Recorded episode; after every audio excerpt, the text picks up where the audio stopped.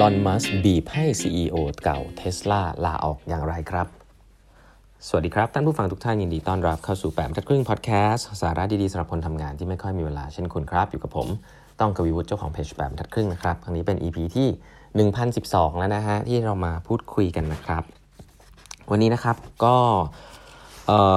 ผมจะเล่าหนังสือต่อนะฮะ Power Play นะฮะกำลังสนุกเลยนะครับ ก็มีอยู่ 2 ประเด็นด้วยกันนะครับ ที่อยากจะแชร์วันนี้ให้ได้เรียนรู้กันเนาะประเด็นแรกก็คือว่าครั้งที่แล้วเนี่ยพูดไปแล้วว่า Martin Eberhard เนี่ยจริง ๆ แล้วก็จากที่เป็น CEO ของ Tesla นะครับแล้วก็ Elon Musk เนี่ยเป็น chairman โดนเปลี่ยน CEO ไปแล้วนี่คืออย่างแรกโดนเปลี่ยน CEO นะก็คือว่า Martin Eberhard เนี่ยเหมือนมาโดนแขวนก่อนนะครับแล้วก็ Elon Musk ก็เปลี่ยน CEO อะอันนั้นไม่ใช่ประเด็นอะไร แต่สุดท้ายแล้วนะครับก็มีปัญหากันนะมีปัญหากันก็คือว่า เหมือนกับคนที่โดนแขวนนะเนาะเขาก็คงจะรู้สึกว่าเขาไม่มีอำนาจอะไรเงี้ยเขาก็ไปป่วนงาน CEO นู่นนี่นั่นทำให้ CEO คนใหม่ทำงานไม่ได้ สุดท้ายครับ Elon Musk ก็เลยยื่นคำขาดนะอย่าลืมนะครับ Elon Musk เป็นคนเข้ามาลงทุนทีหลังเนาะ Eberhard เนี่ยเป็น CEO แล้วก็เป็น founder ของ Tesla มาก่อนนะครับแต่สุดท้ายสิ่งที่ Elon Musk ทำนะเพราะว่า Elon Musk เนี่ยก็ต้องอันนี้ก็เป็นบทเรียนของคนทำสตาร์ทอัพเนาะ Elon Musk ลงทุนได้หุ้นใหญ่ตั้งแต่แรกนะครับได้หุ้นใหญ่ตั้งแต่แรก แล้วก็เป็นเป็นได้เป็น chairman บริษัท เพราะนั้นอันนี้มันไม่เหมือนกับสตาร์ทอัพทั่วไปเพราะสตาร์ทอัพทั่วไปเนี่ย CEO แล้วก็คนที่ก่อตั้งเนี่ยจะถือหุ้นใหญ่แล้วคนลงทุนก็จะต้องบอกว่าลงทุนเข้ามาแล้วก็ถือหุ้นเล็กนะครับแต่ว่าอันเนี้ย Elon Musk เนี่ยมาถือหุ้นใหญ่ตั้งแต่เริ่ม มันเป็นความเชื่อใจมากๆ จริง ๆ ในมุมนึงก็เหมือนกับว่า Eberhard เนี่ยได้ขายบริษัทตัวให้กับอีลอนมัสไปแล้ว พอสมควรนะครับ แต่ว่าด้วยความไว้เนื้อเชื่อใจแหละอีลอนมัสก็เป็น chairman อีเบอร์ฮาร์ดต้นเรื่องเนี่ยก็เป็น CEO แต่สุดท้ายครับ เมื่อมีปัญหากันเยอะๆเนี่ยอีลอนมัสพูดอย่างนี้นะครับอีลอนมัสเนี่ยยื่นข้อเสนอครับ ยื่นข้อเสนอว่าเขา offer อีเบอร์ฮาร์ดนะครับ ว่าจะให้เงินเดือน 6 เดือนนะครับ ให้ออกให้ใน 6 เดือนนะ มูลค่า 6 0 0 0 0เหรียญนะครับ แล้วก็ให้ option ในการที่จะซื้อหุ้นเทสลา250,000 แชร์นะครับ กลับไปคือให้ให้ให้ให้ option ในการซื้อหุ้นที่จะเป็นเจ้าของอยู่ค่อนข้างเยอะนะครับ แล้วก็ให้ให้เงินนะครับ แต่เขาบอกว่าถ้าเกิดว่าอีเบอร์ฮาร์ดไม่ออกนะครับแล้วก็ยังอยู่แถวนี้เนี่ยเขาจะเขาจะ exercise stock option ของเขา ซึ่งการที่อีลอนมัส exercise stock option เนี่ยจะทำให้อีลอนมัสเนี่ยมีเบ็ดเสร็จนะครับอำนาจเบ็ดเสร็จนะฮะมีแชร์ที่สูงมากๆในเท s l a ในตอนนั้นนะครับ แล้วก็ทำให้เขาบอกว่าบวชให้คนคนนี้ให้อีเบร์ฮาร์เนี่ยออกไปโดยไม่ได้อะไรเลยเขาบอกเขาสามารถทำแบบนั้นก็ได้นะแต่เขาไม่ทำเขาอยากให้ออกไปแล้วก็รับเงินเดือนไป 6 เดือน แล้วก็ซื้อหุ้นคืนไป 250,000 แชร์ นี่คือคำขาดของอีลอนมัสต่อ CEO เก่าคนแรกนะ CEO คนแรกของเท s l a นะครับอีลอนมัสทำแบบนี้นะฮะจริงๆผมว่าในเชิงธุรกิจก็ ผมก็คิดว่ามันก็ทำได้เนาะถ้าเกิดว่า CEO ไม่ไม่ไม่คุริฟายในมุมมองของผู้ถือหุ้นใหญ่นะผู้ถือหุ้นใหญ่ก็จะทำอะไรก็ได้นั่นคือนั่นคือเรื่องของธุรกิจ แต่ก็จะบอกว่าเออเขาก็มีมุมนี้เนาะอีลอนมัสเป็นคนไล่ CEO คนเก่าออกนะครับแล้วเขาก็ตอนนั้นเขายังไม่ได้เป็น CEO ทันทีนะตอนนั้นยังไม่ได้เป็น CEO ทันทีนะครับยังเป็นแชร์แมนอยู่แต่ก็อย่างที่บอกอะอีลอนมัสค่อนข้างที่จะไม่ค่อยรู้บทบาทตัวเองว่าแชร์แมนต้องทำอะไรต้องไกลแค่ไหนใกล้แค่ไหนนะครับเขาก็จะค่อนข้างจุกจิกสุดท้ายด้วย offer แบบนี้นะครับอีเบอร์ฮาร์ดก็ทำอะไรไม่ได้ก็ต้องออกจากบริษัทไป หลักๆเลยครับที่ต้องออกจากบริษัทไปอันนี้ lesson learned ก็คือว่า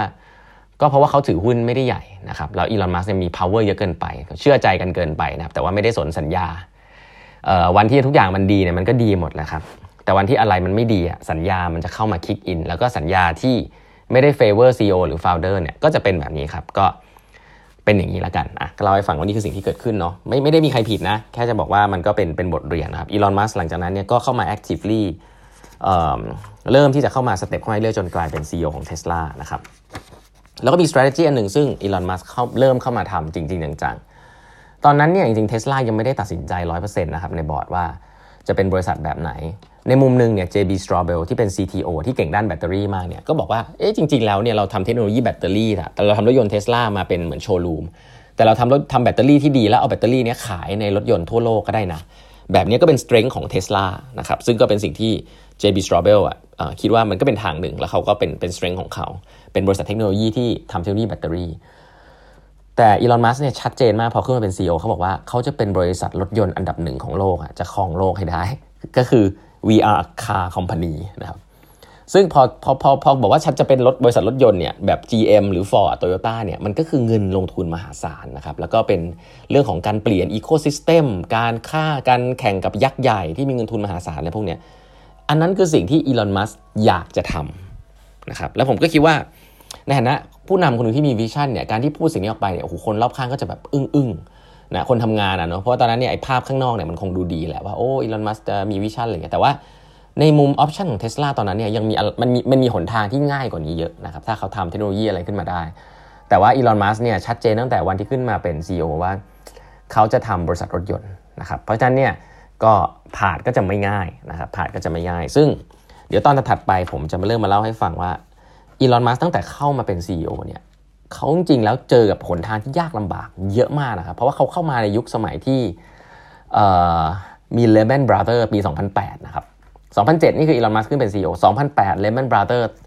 เกิดตลาดหุ้นซบเซาล่วงนะครับ ไม่มีใครให้เงินทุน เป็นช่วงที่อีลอนมัสพูดว่าบริษัทก็คือเจ๊งได้เลย แล้วเขาก็เอาเงินตัวเองมาสับ มาใช้เยอะมากนะเอาเงินตัวเองนะครับเขาบอกตอนนั้นช่วงนั้นเนี่ยอีลอนมัสถึงขนาดที่แบบ เอาเงินตัวเองที่ได้จาก PayPal มาใช้กับ Tesla จนแทบจะหมดนะฮะเรียกว่าหมดแล้วแล้วก็ได้นะครับ แล้วก็มีหนี้ต้องไปยืมเงินเพื่อนอะไรเงี้ยเพราะว่าเงินที่ใส่เข้าไปในบริษัทเอาออกมาไม่ได้ ต้องไปยืมเงินเพื่อนเพื่อจ่ายค่าเช่าบ้านเลยนี่คือสิ่งที่เขียนในหนังสือเล่มนี้นะครับซึ่งก็คิดว่ามีมูลความจริงพอสมควรเพราะว่าเรื่องนี้ก็เป็นเรื่องเล่าที่ที่ที่มีเล่าต่อๆกันมาอีลอนมัสเนี่ยทุ่มเททุกอย่างครับ เพื่อเทสลาแล้วก็ vision ของเขานะครับแล้วก็ทุ่มเทจริงๆ ไม่ใช่ในเชิงการทำงานนะแต่ว่าต้องเรียกว่าใช้คำว่าแทบจะสิ้นเนื้อประดาตัวนะในในในหนังสือเล่มนี้ที่เขียน แล้วก็ใช้เงินส่วนตัวมาลงอัดเยอะมากก่อนที่จะสามารถหานักลงทุนแล้วก็เอาบริษัทเข้า IPO ได้นะครับเรื่องราวเนี่ยอีลอนมัสใช้คำว่า eating glass นะคือเหมือนกับกินแก้วทุกวัน กินเศษแก้วทุกวัน นี่คือสิ่งที่อีลอนมัสพูดนะ eating glass และไอประสบการณ์นี้มันคือยังไง เดี๋ยวผมจะมาเล่าให้ฟังในครั้งถัดไปนะ วันนี้เวลาหมดแล้วนะครับ ฝากกด subscribe แปดพันพึ่งพอดแคสต์นะแล้วพบกันใหม่พรุ่งนี้ครับ สวัสดีครับ